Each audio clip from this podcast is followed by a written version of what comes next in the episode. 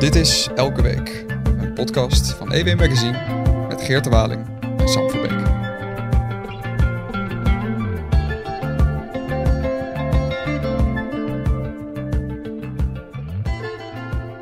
Geert, hè? Dag Sam. Waar, eh, waar gaan we het deze week over hebben? Nou, er zijn veel spannende dingen om uh, naar vooruit te blikken um, in het nieuws. En dat is de, in Nederland de verkiezingen van november. En in Amerika begint de verkiezingskoorts ook al op te lopen. Dus um, eigenlijk hebben we twee uitstekende gasten hier voor aan tafel. Namelijk onze hoofdredacteur Rendo Joustra. Welkom Arendo. Niet alleen hoofdredacteur van EW Magazine, maar ook een vervent Amerika-volger. Dus op allerlei onderwerpen zeer deskundig. En onze coördinator Nederlandse redactie, maar tegelijkertijd ook Amerika-specialist, Victor ja. Pak. Laatst staat, laatst staat bijna vaste sidekick aan het worden. het is heel gezellig hier. Ja. Dus uh, ja, we vonden het eigenlijk wel een, een, mooie reden om deze twee heren samen aan tafel te hebben. Zullen en... we het eerst over Nederland hebben? Of eerst, Laten we dat doen. Oké. Okay. En Arendo, het is geen geheim. Uh, eind van het jaar dan zwaai je af als hoofdredacteur en dan ga je met pensioen. Laten we daar niet lang bij stilstaan, maar je hebt we hebben het uitgerekend 15 verkiezingen meegemaakt. Tweede Kamerverkiezingen. Dit worden de 15e verkiezingen voor de Tweede Kamer. Ja. Hoe, hoe, ga jij, hoe, hoe ga jij je uh, voorbereiden op de laatste verkiezingen die je als zelfredacteur uh, mag Nou, ik niet, maar we letten altijd op dat wij als uh, EW ons vooral de inhoud voorop stellen. Je ziet dat de media, vooral televisie en radio en ook kranten heel erg zich richten op de mensen en de incidenten. En wij vinden het wel prettig dat we onze eigen agenda volgen, onze eigen onderwerpen die wij belangrijk vinden. Dat we daar aandacht aan geven, dat moet wel goed in de gaten houden. Want je kan je makkelijk laten meeslepen door alle incidenten, events, dearborn events natuurlijk. En wij doen inhoud. Um, en wat ook al belangrijk is voor een weekblad, dat je een soort planning maakt. Omdat die verkiezingen zo snel nabij komen. We hebben natuurlijk een weekritme. Uh, op de site kunnen we natuurlijk heel veel dingen doen. Gaan we ook heel veel dingen doen. Maar je moet wel iets van plannen. Want anders merk je straks dat je de verkiezingen al zijn terwijl je nog bezig bent met je onderwerpen. Dus dat, uh, Victor gaat dat uh, volgens mij goed uittekenen. Dat we voorbereid zijn op alles. Uh, met leuke plannen. Je moet ook origineel blijven. En, maar vooral nogmaals de inhoud uh, voor ogen houden. Victor, hoe gaat uh, EW origineel blijven met leuke plannen? We gaan het niet over de poppetjes hebben. Daar het woord poppetjes is ook taboe geloof ik. Zeker op de redactie uh, proberen het zo min mogelijk uit, uh, uit, uh, uit te spreken. En dat betekent, je wil de lezer iets bieden dat, dat leuk is en dat toch een beetje over de personen gaat. Want het is toch belangrijk, het is een hele generatiewisseling geweest. Daar hebben we een groot verhaal over gemaakt. Dan proberen we vooral te schetsen hoe vaak dat nou voorkomt. En niet zozeer van, oh, uh, wat, wat zijn de leukste Instagram-posts uh, van een desbetreffende lijsttrekker? Of um, hoe, weet je, je hoort heel veel over geboorteplaatsen en dat soort dingen. Nou ja, daar ga je een beetje naar kijken van, hoe kan je daar iets origineels van maken? En daarnaast is inderdaad die, staat die inhoud gewoon voorop. En dat, dat is vooral de, de inhoud die misschien elders niet zo snel aan bod komt of alleen heel incidenteel. Want je ziet het kabinet is gevallen over migratie. Nou, dan gaat daar heel veel aandacht naartoe. Maar daar schrijven wij al heel lang en heel veel over. Dus daar wil je extra de nadruk op leggen van die, die kennis die we hier in huis hebben. De EW-thema's. Etaleren. Ja, Bovendien zijn er natuurlijk thema's die andere media een beetje negeren. Bijvoorbeeld uh, het vestigingsklimaat in Nederland voor bedrijfsleven. Dat zie je verder weinig terug. Dat is echt een onderwerp wat wij in, in verband kunnen brengen met de, met, met de verkiezingen juist. Dus dat houden dan boven tafel. Zie je eigenlijk dan, uh, als je zo terugkijkt naar die afgelopen 15 verkiezingen die... Uh, 14. Ja, dat wordt, dit wordt de 15. Nee, de, maar zie je daar dan een ontwikkeling in dat je zegt, ja kijk, nu ziet nu, nu de, het aantal jonge mensen dat het nu meldt is heel hoog. Uh, het lijkt alsof iedereen afzwaait in de politiek. Het schijnt allemaal heel erg mee te vallen als je het uh, in perspectief plaatst. Dat is bij elke verkiezingen bij elke nieuwe verkiezingsronde is dat zo dat er weer een deel van de, van de vorige generatie de politiek verlaat. Um, zie je juist nu meer aandacht voor die personen ook. Nu het zo gaat om, zelfs het CDA heeft een hele succesvolle campagne om Henry Bontebal, en wie Henry in de markt te zetten. Um, je, je, gaat straks, je gaat straks zien dat de PVV de meest ervaren Kamerleden heeft. Dat is wel, dat is wel boeiend. Um, de populisten zijn het meest ervaren. Ja. De populisten zijn het meest ervaren in de, in de Tweede Kamer. Um, maar wat was de vraag? Nou ja, over wat, wat voor patronen je dan uh, ziet. Ja, nou, of wat, het nou bijzonder is, deze ja, verkiezingen die we sinds, nu... Sinds, sinds Hans Vermilo, uh, die heeft zei altijd, je moet een Kamerlid of een politiek leider kiezen alsof je vriend was. Of, of, alsof je vriend is. En dat betekent dus eigenlijk dat je eigenlijk als journalist ook gerecht, gerechtigd bent om veel over de persoon te schrijven. Want dat, je moet iemand kunnen kennen als kiezer om, om een vriend te kunnen kiezen. En dat heeft eigenlijk een soort, dat heeft, dat, als je vraagt wat er veranderd is, dat heeft wel een soort nieuw boek geopend eigenlijk in de journalistiek. Dat we ook veel meer over de persoon schrijven dan, dan over de programma's en de, en de issues.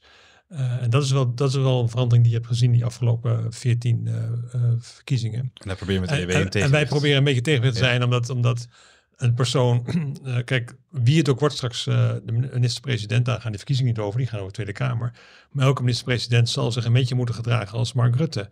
Je moet kopjes thee drinken met deze en gene, je moet proberen het boel bij elkaar te houden. Dus het, het, het, het, het gedrag van, de, van Rutte is het gedrag van ook de toekomstige premier. Nu uh, is um, natuurlijk binnenkort ook de, de HJ schoollezing, waar uh, Caroline van der Plas um, haar ideeën met, uh, ja, met ons allemaal komt delen. Ja. Hoe, um, hoe belangrijk is, daar, is die lezing in het verdere politieke programma? Ja, toen we haar vroegen, toen wisten ze natuurlijk niet dat, zij, toen dat de verkiezingen waren. Is het vaker voorgekomen?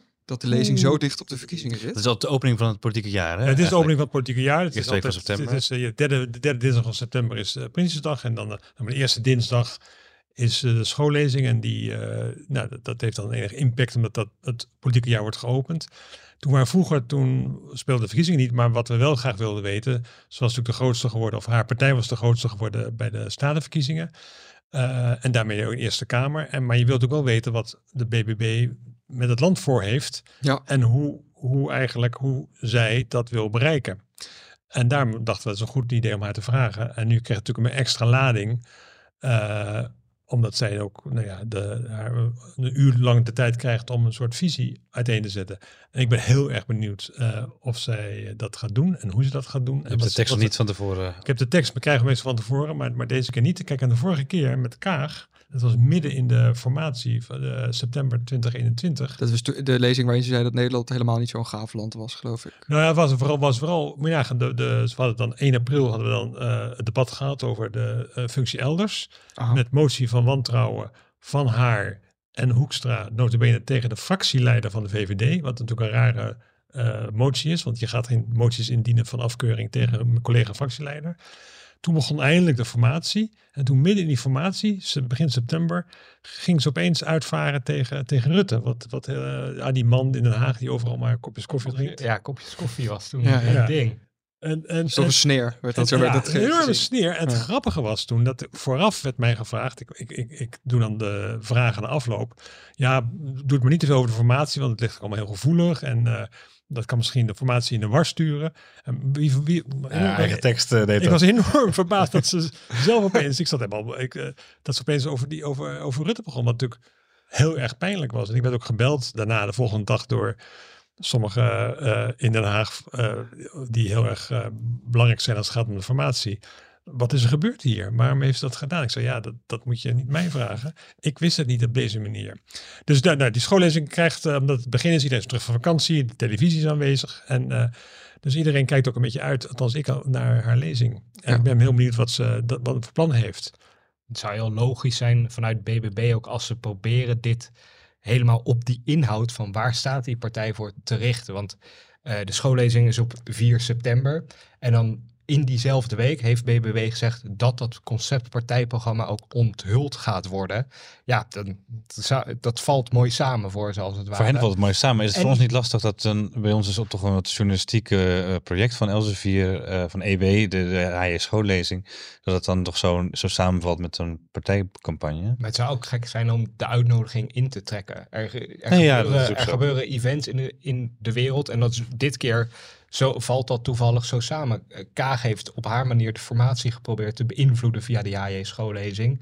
Je zou kunnen stellen dat uh, minister Jezielgus afgelopen schoollezing ook heeft heeft haar eigen lijn uitgezet. Dat, daar duidelijk geprofileerd voor het leiderschap eigenlijk al. En dan, ja, dan kan je zeggen, nou, daar begon haar kandidaatstelling voor het leiderschap ja. van de VVD. Maar wij hebben daar geen invloed nee, wij, op. Wij faciliteren, maar wij gaan ook niet zeggen als een tekst binnenkomt van, ja, dat kan je niet zeggen. Die tekst is... is, uh, Dit is wel, ja. nee, maar het is wel opvallend dat drie uh, lijsttrekkers van niet drie onbelangrijke partijen hebben al bij de schoollezingen aangehouden.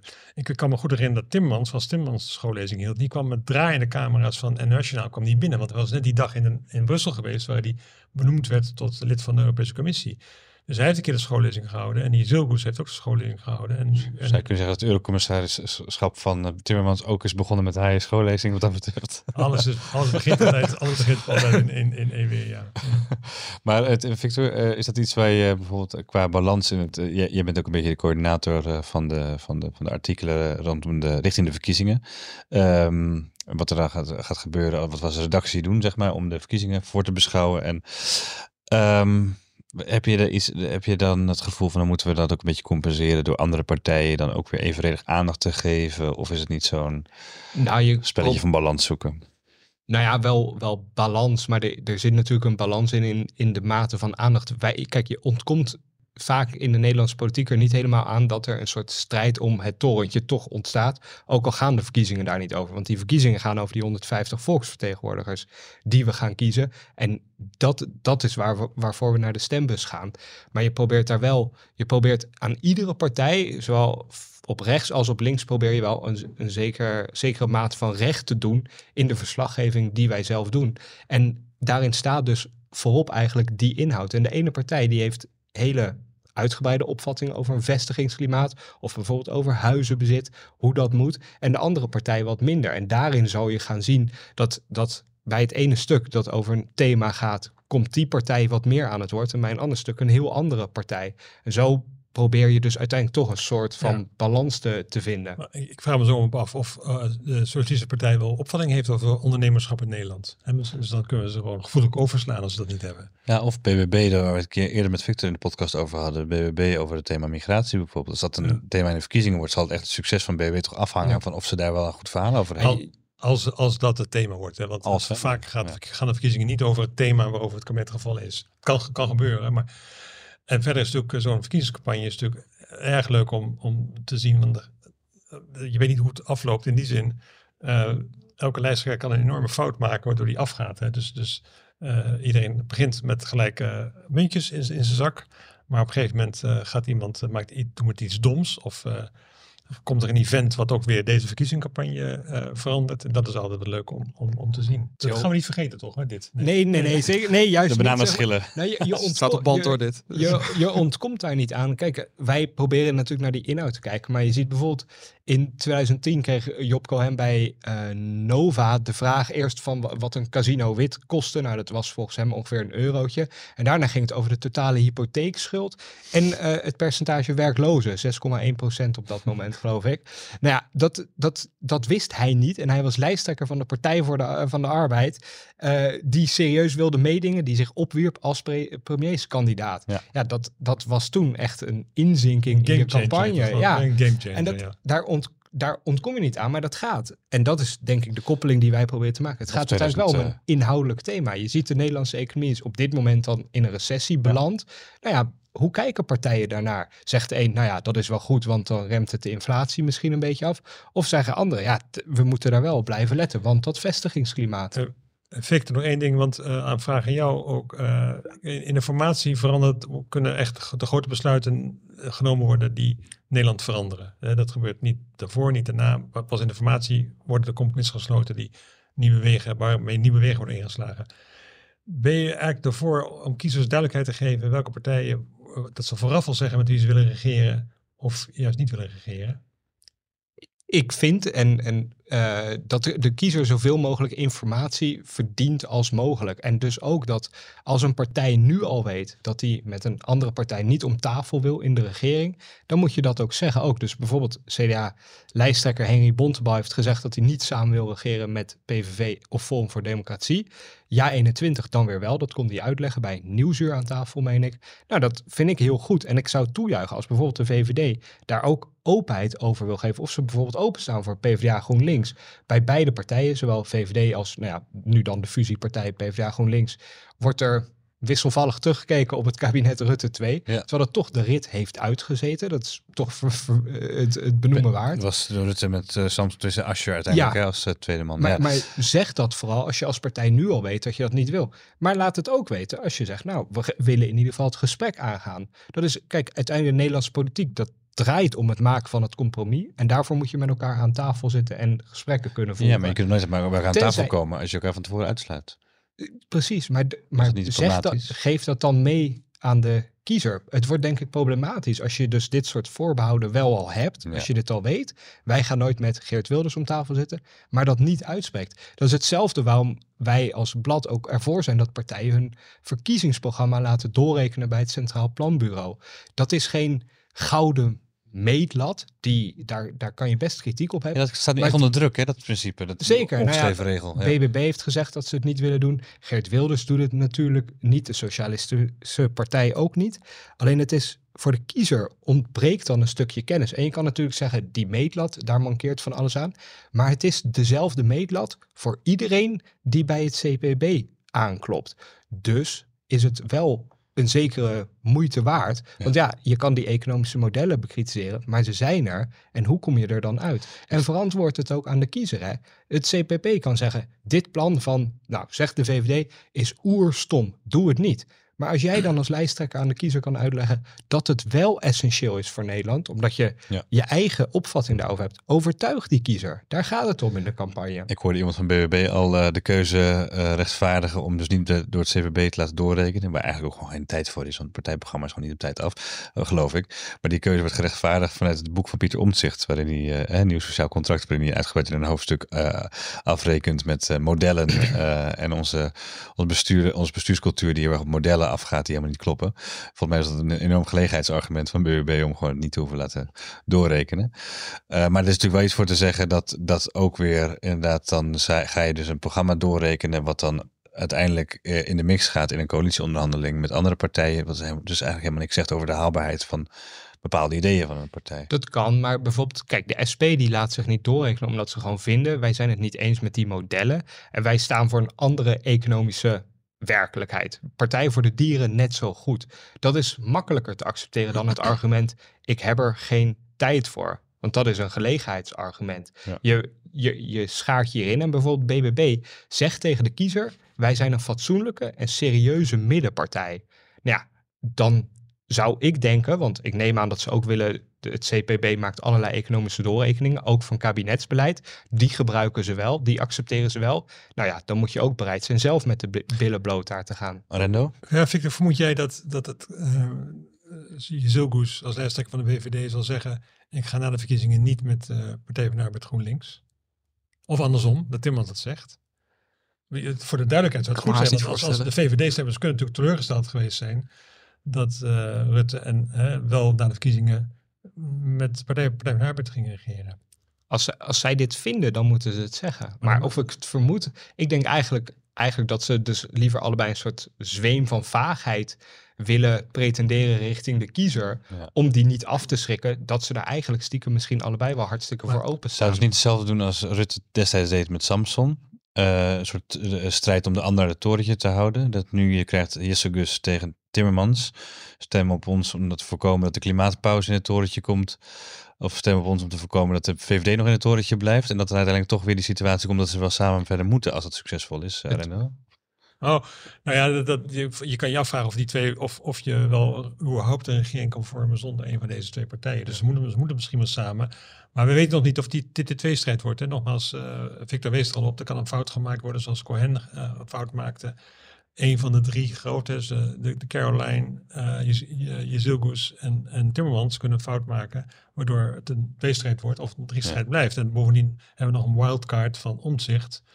Ehm, die nog mee kan doen wat we niet verwachten, geloof ik. Hè? Als, niet dat met de partij. de tijd begint te dringen. 28 augustus moet hij zich registreren. En tot nu toe, ja, hij is op vakantie. En ja, ik weet niet hoe lang dat nog duurt. Maar ja, het, is al snel 28 augustus. Zie, zie je het CDA nog als een soort vluchtheuvel eigenlijk? Dus het, eh, eh, het wordt een beetje lacherig over gedaan over het CDA. Maar, maar het kan natuurlijk... Ik, ik vind het CDA, en ehm, dat, zie je, dat zie je ook bij de partij zelf, hè?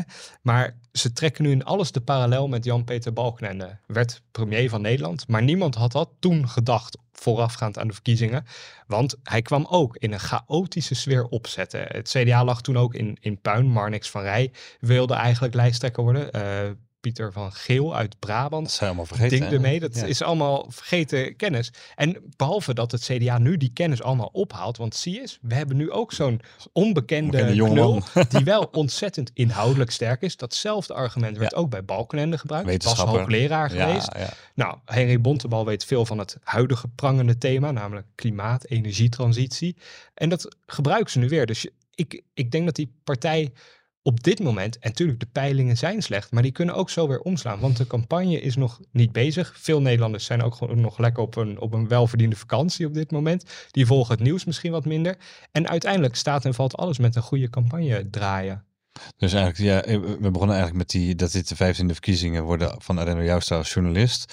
77 waren de eerste.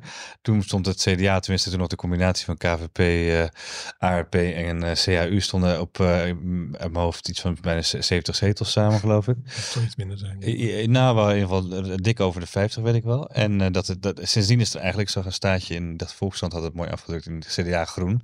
Lekker, een beetje plagerig. Waarin je dus ziet dat het continu eigenlijk vrij gestaag eh, met af en toe een opleving naar beneden is gegaan. Naar nu eh, eh, onder de tien zetels in de peilingen. Ja. Eh, is, het, is, het een, nou, is het niet op een gegeven moment echt klaar met die partij? Nou, je, je, moet er, je moet je afvragen of je daar zo blij, op, blij mee moet zijn. Omdat het CDA is natuurlijk van oudsher een bestuurderspartij. En, en na de verkiezingen moet, moet het land bestuurd worden. En de provincie moet bestuurd worden. En de gemeente moet bestuurd worden. En er zit natuurlijk enorm heel veel ervaring in die partij en kennis. Ehm, het is grappig dat wij altijd weer vooruitkijken naar onze kleinkinderen bij veel onderwerpen. Maar een samenleving heeft ook niet alleen kleinkinderen, maar ook grootouders. Dus je moet soms ook terugkijken naar wie er gebouwd hebben. En als je verder wil bouwen op een samenleving, moet je, bouw je altijd verder op wat er al bestaat. Dus het is heel vervelend om een partij zo snel af te, af te schuiven en, en weg te doen, omdat je die, eh, die, die, die, ja, die cumulatie van kennis en ervaring soms ook wel nodig hebt. Want je te maken met nieuwe partijen die vrij onervaren zijn, eh, misschien onervaren Kamerleden eh, meebrengen. En je hebt ook wel een soort bestuurskracht van Nederland. Is, nou er, is meer tussen en aarde dan overheid, politiek en burgers. Uh, het land gaat ook wel door. We hebben bedrijfsleven, heel veel organisaties. We liggen gunstig aan de Noordzee. Maar je hebt ook wel een, een, een bestuur nodig van het land die oog heeft voor bijvoorbeeld het vestigingsklimaat. Die oog heeft voor dat je niet zomaar kan zeggen tegen over één sector, we gaan je halveren. Ik heb, ik heb eens een keer gezegd, stel je voor dat je, het gaat over de boeren natuurlijk, stel je voor dat je zeggen, weet je wat, we gaan de helft van de mediabedrijven gaan we, gaan we afschaffen. Dan zouden al die journalisten die het allemaal zo goed vonden over stikstof, zouden toch heel wat anders piepen. Dus uh, je mag een bestuur wat ervaren is en, en, en, en dat vaker gedaan heeft, mag je, heb je ook nodig om, om je wortels en je voelspriet in die samenleving te hebben. Geldt evenzeer voor de PvdA als voor het CDA? Dat geldt voor de VVD. En uh, daar speelt nog iets anders mee. Die twee volkspartijen, zoals Partij van de Arbeid als CDA, hadden natuurlijk de pet en de hoed in de hand. Dus uh, en van de, van de laagbetaalde en van de hoogbetaalde. En dat, dat trok samen op. Dus uh, die, die, die hielden ook rekening met elkaar. Er waren daarom ook volkspartijen, die stonden een beetje voor het algemeen belang. En je hebt natuurlijk wat meer, nu wat meer one-issue partijen, die va vaak graag hun geloof uh, uh, laten horen in, in de Tweede Kamer. Denk aan de Partij voor de Dieren. Maar, de, en, uh, maar in Engels zeggen ze ook, in the end of the day heb je, wel, heb je wel iemand die opstaat en zegt, nou ja, ik ga vuile handen maken. Ik ga in het bestuur van Nederland zitten. Dus die, dat CDA heb je in die zin ook wel nodig. Als, als nogmaals, uh, dat je niet alleen kijk, kan kijken naar de kleinkinderen, maar je moet ook kijken naar, naar de ouders en ook naar de grootouders die misschien al zijn overleden. Want daar bouw je op, op voort. En dat vind ik het ook zo vreemd aan de Partij van de Arbeid. We gaan straks verkiezingen krijgen waar de sociaaldemocratie niet aan meedoet. Nee. De sociaaldemocratie die een enorme belangrijke rol hebben gespeeld uh, in bij de opbouw van Nederland na de oorlog. Denk aan Drees. en, en dat dus die partij, die nieuwe partij die had staan, die heeft geen erflaters meer. Die, die, die, zijn, die zijn erfgenamen van niks, want ze behoren niet meer tot die lange lijn van uh, socialistische wethouders, sociaal-democratische wethouders die het land hebben opgebouwd. En dat vind ik een, een uh, dus, dus het lijkt allemaal leuk en aardig al die nieuwe partijen, maar er zit een gevaar in dat je de continuïteit doorbreekt. Maar zou uh, de, de GroenLinks Partij van de Arbeid samenwerking, zou die zich niet sociaal-democratisch kunnen profileren? En ook een sociaal-democratisch programma kunnen Als schrijven. je kijkt naar partijen, dan moet je altijd sociologisch kijken. Als je kijkt naar bijvoorbeeld SGP, En, en uh, ChristenUnie, dat zijn beide orthodoxe christelijke partijen. Maar de sociologische samenstelling is zo totaal anders. Uh, de uh, ChristenUnie is vooral een partij van leraren, ambtenaren. Mhm. En de SGP, dat is voor 90% is dat, is dat, zijn dat ondernemers. Dat is to sociologisch totaal anders. En daarom is de SGP ook een beetje meer tegen de overheid. En de ChristenUnie is voor de overheid. ChristenUnie, of, uh, GroenLinks en Partij van de Arbeid zijn eigenlijk heel verschillende partijen als je het sociologisch bekijkt. Mhm. Dus de, als je het heel erg generaliseert, is uh, GroenLinks toch een beetje uh, balinerend gezegd van de bak, bakfietsmoeders.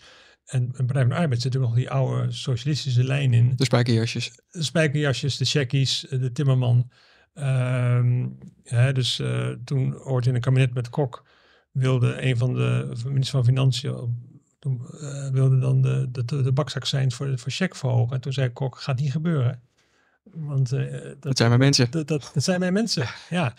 En, en, en de vraag is wie dat gaat winnen, dat, uh, dat proces. En ik heb altijd het idee dat de communistische lijn, de GroenLinks, gaat die strijd winnen. Uh, van de Partij van de dus de, actie, de, actievoerders voor de fabriekspoort winnen het van de arbeiders in de fabriek, zullen we maar zeggen. Zoals ja, zo zou je het kunnen Brievenschrijver en telegraaf, het laatst mooi verwoorden. Ja. ja. Maar, uh, nou goed, maar dit, dit, dit, dit kortom. Ik, um, ik had nog één vraag over hoe we verslag doen van, um, van, de, van alle campagnes. Uh, er wordt natuurlijk al uh, heel erg lang geschreven over de, de versplintering uh, van het politieke landschap in Nederland. Is het ja. daardoor inhoudelijk extra moeilijk om de verschillende partijen de aandacht te geven die de kiezer wil weten? Nou ja, het is vooral een, een kwestie van, van ruimte zo zoeken bij jezelf. Uiteindelijk, ons blad is x aantal pagina's. Uh, de website is natuurlijk oneindig, maar het gaat ook om, om kracht. Zeg maar. je, je hebt een, redactie en zoveel journalisten die hier rondlopen. Uh, word vooral lid, dan kunnen we er meer aannemen en dan kunnen we een nog breder verslag doen. Maar uiteindelijk is dat toch een kwestie van kiezen inderdaad. Dus ik kijk heel goed naar hoe er de afgelopen verkiezingen is gepresteerd, hoe het er nu in de peilingen voor staat. Maar uiteindelijk, en dat is toch ook waarom die inhoud zo fijn is, ik kan aflezen in peilingen niet op welke partij mensen gaan stemmen, mm. maar vooral waar maken zich zorgen Mhm. over in dit land? Wat zit hun dwars? En dat gaat niet alleen om op dit moment, maar ook vorig jaar bijvoorbeeld. En dat kan je naast elkaar houden en dan kan je bepalen, oké, okay, dan moeten we vooral naar deze thema's kijken. Ja, en dan is het aan die partijen zelf om te zorgen dat ze een goed verkiezingsprogramma hebben waarin die thema's aan bod komen. Rendo? Ik kan het alleen maar met eens zijn met Victor. Dus uh, daarom, als je, niet, als je niet, meer, niet meer weet, altijd de inhoud. is altijd goed. Geerte. Ja, we zitten nog steeds in de studio met uh, Rendo Joustra, hoofdredacteur van EW en uh, Victor Pak, coördinator van de redactie Nederland, maar tegelijkertijd ook de uh, in-house Amerika specialist. en Rendo heeft dan weer in Amerika gestudeerd en is er laatst nog geweest en volgt het land met groot interesse. Toch, Rendo mogen we wel zeggen. Je bent toch amateur-Amerikanist. Ja, nee, maar we hebben ook, we letten ook wel op. Om, ik heb in het Midwesten gestudeerd en, en veel Nederlandse journalisten kijken, behalve Victor, kijken vooral naar de, naar de kuststreken. Die zijn altijd verbaasd als een, East Coast, West als, Coast. als republikein. Ja. Je zit in het hartland. Dan zijn ze een keer een weekendje in New York geweest en dan zijn ze verbaasd dat, uh, dat uh, Trump wint. Ja, daar, daar letten wij erg op dat, dat we die fout niet maken. Dus, hey, Reno, de, de volgende week, de 23e, is het eerste GOP-debat, dus het Republikeins debat. Ben jij een debatkijker? Ik kijk altijd dolgraag naar, naar debatten. Um, omdat je, ik ben, nou ja, dat ze vaak uh, verrassende wendingen krijgen, maar je leert ook zoveel van. Dus ook wat je niet moet, wat je niet moet doen. En er zijn ook veel historische fragmenten die we nog, die we nog kennen. Dat we uh, Ronald Reagan die tegen Mondale zei van, uh, ik zal je niet beoordelen op je, op je jeugd. Dat hij natuurlijk, Reagan zelf werd natuurlijk vaak lastiggevallen dat hij te oud was geworden. Door Timmermans nog geplagieerd onlangs. Ja, ja, ja. ja zonder, zonder bronvermelding. Ja. Maar uh, wat ze natuurlijk wat de flyover people noemen, uh, de hele grote groepen mensen die uh, niet aan de kust wonen, niet in, niet in Hollywood en niet in New York, waar de grote mediabedrijven zijn gevestigd. En vaak worden deze mensen vergeten, door, door, ook door journalisten natuurlijk uit Europa. Terwijl je daar gewoon de stemmers hebben die gewoon vrij normale mensen zijn. En ik heb mijn opleiding gehad in Iowa, maar ik heb nog vrienden wonen in Nebraska. En ook nog, uh, nog uh, in Iowa. Ik zal één verhaaltje vertellen, want die vriend in Omaha, die is dus, uh, die komt van een ranch. Die, had, die heeft zeven of acht broers, die allemaal op het, in het zadel zitten. achter de koeien aan. Hm. En die zijn heel erg streng katholiek. Dus konden eigenlijk niet op Trump stemmen vanwege zijn uitlatingen en zijn godlastering.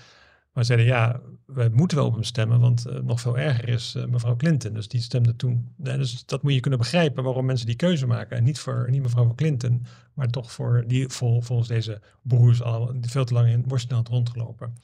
Ja, bovendien zijn natuurlijk, de, weet Victor beter, de economische problemen in, in het Midwest met, met de Rust Belt, waar toen destijds ook uh, heel erg. En ik kreeg nu van een van mijn vrienden daar te horen van dat hij hoopte dat Reagan uh, dat uh, Reagan, dat... Uh, zo opstaan. ja, zo opstaan, ja. That will be the day, ja. Yeah.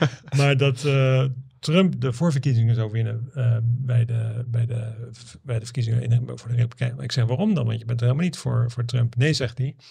Maar dan maakt Biden nog een kans om te winnen. En als het een jonge republikein is, die wat andere dingen zegt dan, dan, dan Trump, dan, dan, dan wordt het gevaarlijk voor Biden. Want dan kies, de kiezer die nog twijfelt, kiest misschien eerder voor zo'n jonge republikein of iets jongere republikein dan voor de hele oude Biden. Dus daarom zegt hij, uh, ik heb liever dat Trump wint eigenlijk die voorverkiezingen. Wat gek is in, uit zijn mond, want hij is, hoort niet tot die broers die dan, die dan uh, rechts zou stemmen. Maar puur om de reden dat Biden een kans maakt. Dus dat, en die, de Republikeinse, zie, bij de Republikeinse partij, en dan geef ik het over aan Victor, zie je ook al dat ze het ook weten. Want die, die denken ook van ja, als Trump wint, dan kunnen we wel eens kunnen we wel eens verliezen. Alleen, en dat gaat Victor nu zeggen, alleen ja, maak, maken die anderen wel een kans. Zit, Victor, zit, zit, zit, Victor wel aan tafel vandaag? Oh, ja. Nee, uh, dankjewel. Nee, maar Victor, even de vraag uh, de, meteen over die flyover people. Voelen die zich nou niet een beetje al toch wel gehoord na vier jaar Trump? En ze staan toch wel veel meer op de kaarten dan voor 2016? Of heb ik dat nou verkeerd? het staat wel meer op de kaart. Alleen uiteindelijk, het, het, het is niet alleen maar flyover people. Het zijn wel staten die heel cruciaal zijn uiteindelijk om gewoon een kiezerscoalitie te smeden om te winnen. Dus er wordt meer naar gekeken en, en, vanuit de politiek, ook omdat ze dankzij Hillary Clinton, de democraten in ieder geval, hebben geleerd dat je ze niet kan vergeten. Het is ook met reden dat de Republikeinen in Wisconsin op 23 augustus dat eerste debat organiseren. Want Wisconsin was de staat die Trump uh, wist te winnen van Clinton in 2016 maar weer verloor in 2020 van Biden. En dat, is, dat geeft dus aan dat het, het politiek gewicht in de Verenigde Staten is wel aan het verschuiven naar die staten. Vooral naar waar het spannend is. Want uiteindelijk Iowa en Nebraska, die gaan toch wel naar de Republikeinse Partij. Dus de Democraten kijken daar minder naar om. Wat eigenlijk heel stom beleid is, omdat je zeker op lokaal niveau kan je toch heel veel wel bewerkstelligen. Want er zijn altijd verschillende gebieden aan de randen van grote steden, in de grotere steden zelf, die wel democratisch kunnen uh, kleuren. Maar het is, een, het is een gevolg van het politieke systeem van de Verenigde Staten, waarin je die staten moet winnen, omdat je dan de kiesmannen verzamelt. Dat is ook de fout van Clinton toen, want die dacht, die staten heb ik al in mijn zak. En dat bleek niet zo te zijn.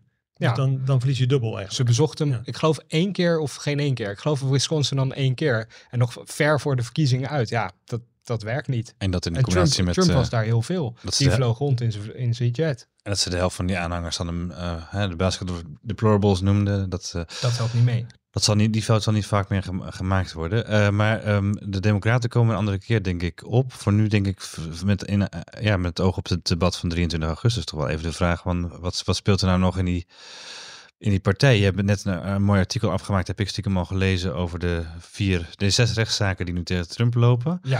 Uh, tegen de oud-president. Misschien is het goed om daar ook even iets over te zeggen. En ook die andere kandidaten, hebben die dan nog een kans? Wat schat jij in? Nou ja, dat is de grote vraag is, is, is Trump er überhaupt bij, bij dat debat? Dat is, dat is, dat is vraag één. Hij heeft zich nog Zit niet... achter de tralies? Nou, nee, nee, nee. Op dat moment in ieder geval nog niet. Maar meer gaat hij opkomen dagen. En formeel heeft hij gezegd dat hij daar eigenlijk geen zin in heeft. Hij wil die aandacht niet gunnen aan zijn tegenstanders. Uh, want die gaan dan allemaal hem belagen. Want hij, hij loopt zo dik voorop in de peilingen. Het nationale beeld is dat hij meer dan de helft van de partij achter zich heeft. En dan de nummer twee, Ron DeSantis, komt op, op uh, eh, 15 procent. Ja, dat is echt een heel groot gapend gat. Dus Trump denkt, als ik daar ga staan, dan word ik totaal belaagd. En af en toe, als hij een campagne rally houdt ergens in het land, dan vraagt hij, vraagt hij het aan het publiek, willen jullie dat ik bij dat debat ben of niet? Uh, iedereen zegt nee, omdat het toch heel raar risico's met zich meewerkt. Aan de andere kant, als hij daar hij wel is, aan de is natuurlijk ook is het nu voor hemzelf. Hij beheerst helemaal weer de media. En dat was in 2016 ook zijn kunst. Zorg dat je in de aandacht blijft. En hoe blijf je dat? Door een beetje onzeker te zijn, door vaag te blijven. Um, maar goed, Trump heeft natuurlijk ook een hoop andere zaken aan zijn hoofd. Dat zijn inderdaad die, die rechtszaken. Er lopen er zes in totaal. Nou, twee daarvan zijn civiele procedures. Eén is een uh, aantijging van uh, verkrachting. Daar is ook al een eerste veroordeling voor geweest. De andere civiele procedure. En de laster daarover, hè? Ja, en de laster daarover, ja. ja. De andere civiele procedure loopt vooral tegen de Trump Organization, die zichzelf in waarde overschat heeft en daar allerlei financieel voordeel uit heeft gehaald. New York. Dat speelt zich af in de staat New York, die verkrachtingszaak in de stad New York. Ja. En dan lopen er vier uh, strafrechtelijke procedures. Sam met grote ogen kijken. Not my president, denkt Sam. Nee, dat klopt. Ja, nou ja, vier. En de, dat strafrecht is natuurlijk echt heel wezenlijk. En dan zijn er twee lokaal Ja. ehm, in Manhattan en één in Georgia. Die in Manhattan is een democratische openbaar aanklager die ook heel graag zelf PR wil maken. Maar het is er wel voor elkaar gekregen een jury achter zich eh, te krijgen met aanklachten die weer teruggaan naar 2016, dat verkiezingsjaar. Toen zou Trump een betaling hebben gedaan aan een pornoactrice, Stormy Daniels. Dat verhaal weer, ja. En dat zou frauduleus zijn geweest.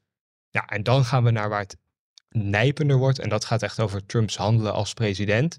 Er loopt één eh, federale strafrechtelijke zaak rondom zijn omgang met geheime documenten, dus staatsgeheimen. In Mar-a-Lago. ja, daar hebben we allemaal de- beelden van kunnen Ja. zien. Eh, dozen vol papieren eh, in de wc, in de douche, op een, eh, op een podium in Ik een er bij danszaal. Arendo thuis allemaal staat dozen van- van de Elsevier-redactie. Ik zou het niet op je wc bewaren. Tenminste, gewoon alleen al qua vocht en dat, dat soort dingen. Ehm, en de- ja, Trump mocht die, heeft Ja. die zaken misschien ook besproken met gasten. Tenminste, dat is de aantijging. En de andere twee gaan echt over de verkiezing van 2020 en wat Trump heeft gedaan om die verkiezingsuitslag om te draaien. En er is één federaal onderzoek en dat loopt bijvoorbeeld naar 6 januari, de bestorming van het Capitol. En hoe Trump druk zette op zijn vicepresident Mike Pence. En de ander speelt zich echt af in Georgia, een heel belangrijke eh, staat. Waarschijnlijk komt daar ook een debat vandaan van de Republikeinse Partij, omdat het een swing state is. De Democraten wonnen er in 2020, Trump won er in 2016. Ehm, en dat gaat over dat, dat Trump daar ook met 18 handlangers liefst heeft geprobeerd die lokale verkiezingsuitslag om te draaien. Er zou zelfs een inbraak zijn geweest in digitale systemen van een eh, regio om de verkiezingsuitslag daar te hacken. En dat is wel echt een, eh, natuurlijk, dat zijn hele Ja. zware aantijgingen in een democratie als Amerika. waar- Zeker, dit, dit is echt heel serieus. En waar gaan we dan in dat debat, is, vind ik, een cruciale vraag. Want ook daarvan denk ik, moet om de inhoud gaan. Wat vinden die tegenstanders van Trump eigenlijk? Stel, uit een van deze, nou, zes zaken, dan zou je misschien kunnen zeggen, nou, die vier strafrechtelijke procedures. Stel, er komt een veroordeling uit. Moet Trump dan afscheid nemen van de politiek? De wet verplicht hem dat namelijk niet. Nee? In 1920 is er een presidentskandidaat geweest die campagne voerde van achter de tralies. Dus dat, dat is een mogelijkheid. Oké, ik geef het maar even mee. Ehm, maar Arendo- wat vindt de partij? Arendo, ik ben ook wel benieuwd wat Arendo ervan vindt. Want jij, toen jij studeerde in eh, Iowa, toen was dat denk ik tijdens Nixon of Nee, Reagan kwam op. oh, Reagan. 1980, Zes, dat is, ik kreeg net in mijn hoofd uit zes presidenten geleden, denk ik, zo snel gezegd. Ehm, je hebt er zes meegemaakt. Eh, wat, eh, Ik heb kijk, minder, minder premiers meegemaakt dan Amerikaanse president. ja, Dat is toch, eh, ja. dat is wel waar. Ja. En heb je, maar heb- wat is die les die je, die je leert? Nee, wat voor patronen zie jij als het gaat om de functie van president en de, laten we het zo zeggen, de vernieuwingsslag die Trump heeft gemaakt, om het maar even eufemistisch eh, te zeggen, in de, in de, de, ook de vrijheid die de president zichzelf permitteert om dit soort dingen te doen. Nee, dit is natuurlijk schandelijk, omdat je natuurlijk, het is gewoon niet fair play. Elke Amerikaanse jongen leert, en elke, elke Amer- Amerikaans meisje leert dat je je tegenstander de hand geeft als je de wedstrijd verloren hebt. Weet je, dat is, dus al die hele rituelen uit de sportwereld zijn ook toepasbaar op de politiek. En dat moet toch sommige Amerikanen wel erg dwars zitten, dat die niet eh, fair play... eh, De peaceful transition of power is echt een van de Ja, grondwaarden van Amerika. Ja, En, en dat hoort zoals dat hoort in elke, elke democratie hoort dat, eh, hoort, hoort, het zo, hoort het zo te gaan. Dus, dus ik, dat is allemaal verschrikkelijk eigenlijk om, om aan te zien dat, dat die en dat ook nog veel mensen. Dat is nog het ergste. Hij is niet het ergste, maar mensen die daarin geloven, dat is eigenlijk veel erger. Die dat allemaal eh, voor koek, voor koek, zo zoete koek slikken. ja. Uh, overigens hebben we in Nederland ook wel iemand gehad die eh, campagne voerde uit de gevangenis. Eh, Henk Sneveliet, een revolutionair socialist. En die werd ook gekozen in de Tweede Kamer. Dat kan ook nog. Weet je. Dat, dat kan, volgens mij kan Trump ook gekozen worden, ook als hij vast zit Ja. in de gevangenis. Hè? ja, en dan zou die voor drie van de vier strafrechtelijke zaken kan hij zichzelf gratie verlenen, een pardon geven. Eh, voor de zaak in Georgia kan dat niet. Dus als hij dan in de gevangenis belandt, dan blijft hij daar ook. Als die veroordeling, natuurlijk, dan moet er wel een veroordeling liggen en daadwerkelijk zelfstraf worden geëist. Maar dat is, ja, het is onwerkelijk dat dit een ac- actuele situatie is in de Amerikaanse politiek. En het meest opvallende is, is dat eigenlijk van die, die tegenstanders van Trump in zijn eigen partij, de alternatieven van Trump, dat niet eens zij allemaal willen zeggen dat Trump afstand moet doen van de politiek als hij wordt veroordeeld. Sommigen zeggen zelfs dat ze overwegen dat als zij dan president zijn, dat ze Trump die gratie zullen verlenen als Trump daadwerkelijk in de bak zit op dat moment. Dat is, ook, dat is niet zo erg dan, hè? want dan, dan, dan, dan Nee. is hij in ieder geval geen president geworden. Ja, dus, eh, Maar het, het, het, Ja. het is dan Ja. krankzinnig. En voor, in 2016 eh, deed hij mee samen met Mike Pence. Dat was ook een beetje om die christelijke, zwaargelovige en braaf burgerlijke achterban eh, Die eh, nu weer te mee. overtuigen. Mike Pence doet het zelf. niet samen. Nee, niet Nee. zo. Maar zeggen, die, die twee die zijn eh gebrouilleerd. Mike Pence eh, gooit, doet zelf een gooi. Eh, vraag 1 maakt hij kans. Maar vraag 2 is belangrijker nu voor Trump. Wie wordt dan, heeft, heeft hij nog een running mate die hem toch een beetje dat eh, imago van eh, de evangelische vote kan. eh, betrouwbaarheid kan beschaffen? Ja. Ja, ik denk wel dat die er zijn. Dat zijn wel ontzettende niche-namen. Hij kan natuurlijk gewoon kijken naar zijn oud-collega's, mensen die met hem hebben eh, gediend. Bijvoorbeeld in Arkansas is er nu een, een gouverneur, Sarah Huckabee Sanders. Oh, ja. Eh, dat is natuurlijk Ja, perschef. zijn, haar, zijn oude persje- perschef. Het zou een logische persoon zijn om, om aan je te binden, omdat hij nog steeds, ehm, nou, die voert Trumpistisch beleid uit in die staat en heeft nooit echt keihard afstand genomen. Ja, en uiteindelijk, eh, je wordt gouverneur van een van de armste staten van de Verenigde Staten, of je kan naar, naar het Witte Huis toe of heel dicht in de buurt daarvan komen. De Naval Observatory, hè? Daar Ja, eh, gemiddeld. eh, ja, precies. Is het Dus, Arkansas? Is het Arkansas? zij, ja, Maar dat- daar komt Clinton ook vandaan. Ja? Clinton is, komt daar vandaan. Die was ook gouverneur daar. En dat is, dus dat, dat zijn natuurlijk ehm, mensen die die wel, daar, daar maak ik me geen zorgen om. Of zou ik me als, ook als Trump zijn er geen zorgen om maken. Ehm, Pence gaat het echt niet meer doen. Want die zit nu eigenlijk echt, die is eindelijk, heeft, durft hij uit te spreken dat Trump hem oneerlijk behandelde en zijn eed aan de grondwet niet heeft gehouden als president zijnde. Dus die is echt vol die aanval aan het openen. Ja, en bij Pence ga je zien dat het, dat het een moeilijk verhaal wordt. Niet alleen vanwege wie hij is, maar ook om hoe de kaart loopt in de Verenigde Staten. Want we beginnen in Iowa. Nou, daar is Trump is staat iets minder stevig eh, dan in de rest van het land. Omdat Iowa toch een wat, wat behoudendere, fatsoenlijkere staat, kan je misschien wel zeggen. Het is minder populistisch dan bijvoorbeeld in Florida. En, en, en, en eh, de, de gouverneur eh, steunt hem niet, hè? Dus Ja, die ze steunt hebben hem. ruzie. Ja. Ja. Dus dat, dat helpt niet mee, want die gouverneur heeft veel invloed toch op, op hoe de partij denkt, hoe de Republikeinse Partij denkt.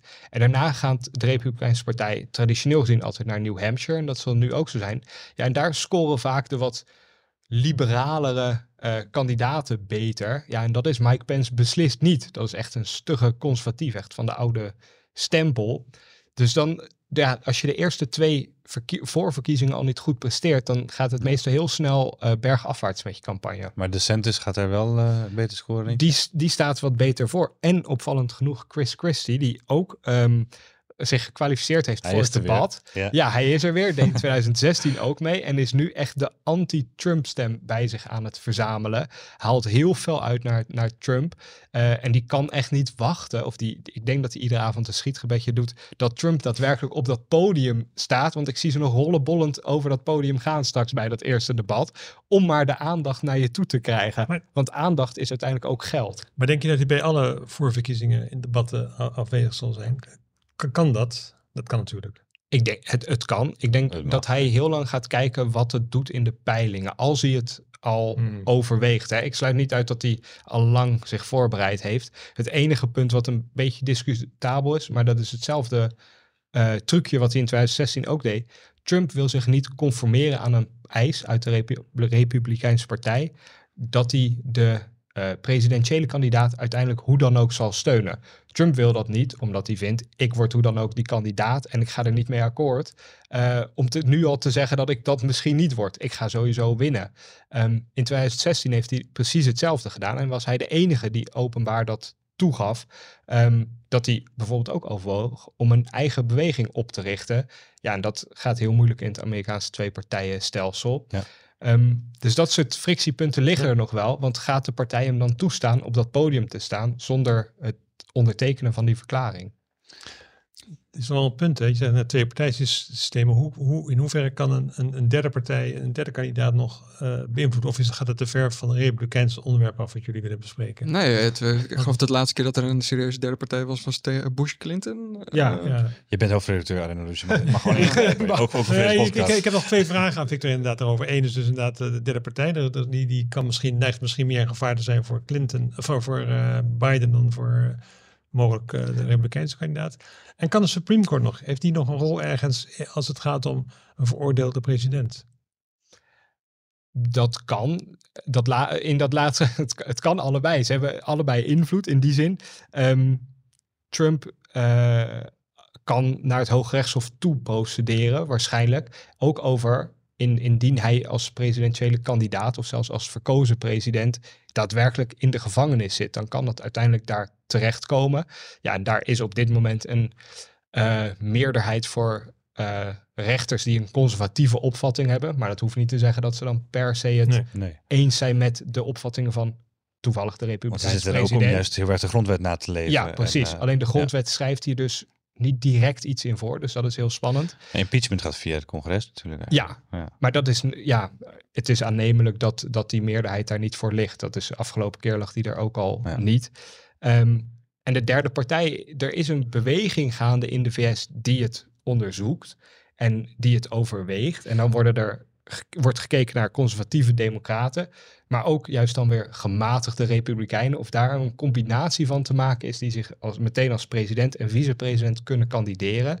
Die hebben ook nog geruim de tijd om zich te oriënteren, want wij hebben het nu over het eerste debat op 23 augustus. Nou, de, de, de kiezer mag voor het eerst in Iowa naar de stembus gaan op, op 15 januari 2024. Dus er is nog genoeg tijd om je te organiseren. En het zal heel erg aan de personen liggen of je dan meer stemmen wegeet bij de Democraten of bij de Republikeinen. Heel benieuwd hoe dat gaat. Nog een vraagje. Andere kandidaten. Is, doet Nikki Haley nog mee in de race? Want die vind ik zelf altijd interessant. De oude ambassadeur bij de VN, VN onder Trump. Ja. South Carolina. En een, de, de prominentste vrouw van de Republikeinse Partij en, op dit moment. Een van de meest zinnige toch, mensen van de Republikeinse Partij, denk ik. Als ik het uh, een beetje wel, wel een van de, maar ja. het is een moeizame campagne voor haar. Want zij, zij meldde zich eigenlijk als een van de eerste tegenstanders van Trump. Een van de eerste met ook een beetje statuur, wat je net schetst. Ja. Ambassadeur geweest bij de Verenigde Naties. Ze heeft zich wel gekwalificeerd, dus zij staat op het podium. En ja, voor haar geldt wat voor veel kandidaten daar geldt. Je moet hier doorbreken tot nu toe, de kiezer, de Amerikaanse kiezer, is er nog niet zo mee bezig. Dat eerste debat gaat miljoenen kijkers trekken. Dus dan moet je echt een moment hebben dat je een doorbraak forceert. En ik denk dat Haley heel erg um, de strategie van Kamala Harris gaat volgen, die, die Harris had bij de Democratische voorverkiezingen. In het eerste debat viel zij keihard Joe Biden aan, uh, versleet hem voor racist. Hm. Nou, nu zijn ze uh, president en vicepresident. Het gaat niet zo goed tussen die twee. Goh, waardoor zou dat komen?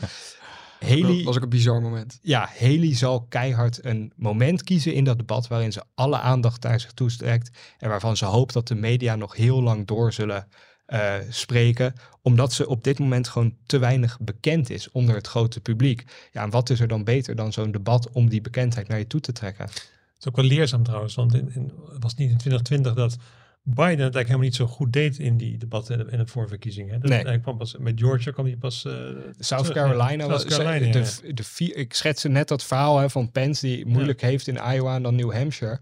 Je zag dat, dat Biden de eerste drie voorverkiezingen het heel moeilijk had. Ja. In Iowa, New Hampshire, uh, Nevada.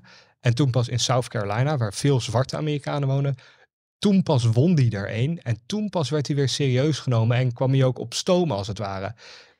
In de weken daar voorafgaand was echt de gedachte, deze, hij gaat het niet redden. Stopt, ja. En dat, dat geeft ook wel aan de onvoorspelbaar, onvoorspelbaarheid in de politiek.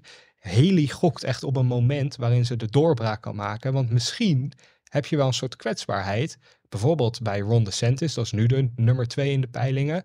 Nou, die heeft tot nu toe een moeizame kandidaat, uh, kandidatuur achter zich, moeilijke campagne. Ja. Stel, die maakt een uitglijder tijdens het debat en Haley heeft de, heeft de beste respons daarop of reageert het meest gevat. Nou, dan kan haar kandidatuur ja. opeens gaan vliegen. Want er is een groep, nou, noemde, we noemden ook al Chris Christie, uh, Mike Pence, Haley zelf. Um, die proberen de anti-Trump stem een beetje achter zich te scharen. Haley doet dat iets gebalanceerder dan zo'n Chris Christie. Maar die, die mikken daarop in de hoop dat je dan, ja, als jij je dan uh, als nummer 2 ontwikkelt, dan kan je misschien ook de nummer 1 wel uh, kapen. Ik denk dat dit een hele goede handleiding is voor bij het eerste debat. Voor wie gaat kijken 23 augustus. Um, en ik denk dat we... Twee uur s'nachts geloof ik. Twee uur dus dat is wel iets om in de Ja, gaten we, we staan ook op voor het vrouw, vrouw Voetbal, hè, dus eh. Arendo mag ik vrij nemen. Dag daarna. Ehm, ehm, Het is zondag, eh, nacht. Oh, dus- nacht eh, van zaterdag op zondag. Nee, dus, of niet? dan- nee, het is woensdag. volgende week. het is Oh ja, het is woensdag. sorry. kom Ja, wij nemen het de 16e Gewoon- op. Ja. Huppakee, Ja. weer om 9 uur. Maar eh, gelukkig is dat voor de Nederlandse debatten wat, eh, wat anders. Hey, eh, ik denk eh, dat ik eh, ga zeggen heel hartelijk dank voor... Je, je klinkt nu al een beetje vermoeid. eh. nou, ik moet wel... Ik, ik zit, nee, ik zit, daar zat nog te denken van... Als, als, die kandidaten maar, donderdag gaat doen. als die kandidaten maar overleven, wou ik maar zeggen, die Biden en die Trump op hun leeftijd. Maar goed, het is weer age-shaming, dat, eh, daar wil ik niet Daar, aan. daar moeten we wel de volgende keer over hebben. Wat er gebeurt Ja. als Biden doorgaat en hij overlijdt. Ja, inderdaad. Ja. Ehm, goed, maar voor nu heel erg hartelijk dank eh, Victor Pak en René Joustra. Eh, we gaan het allemaal volgen.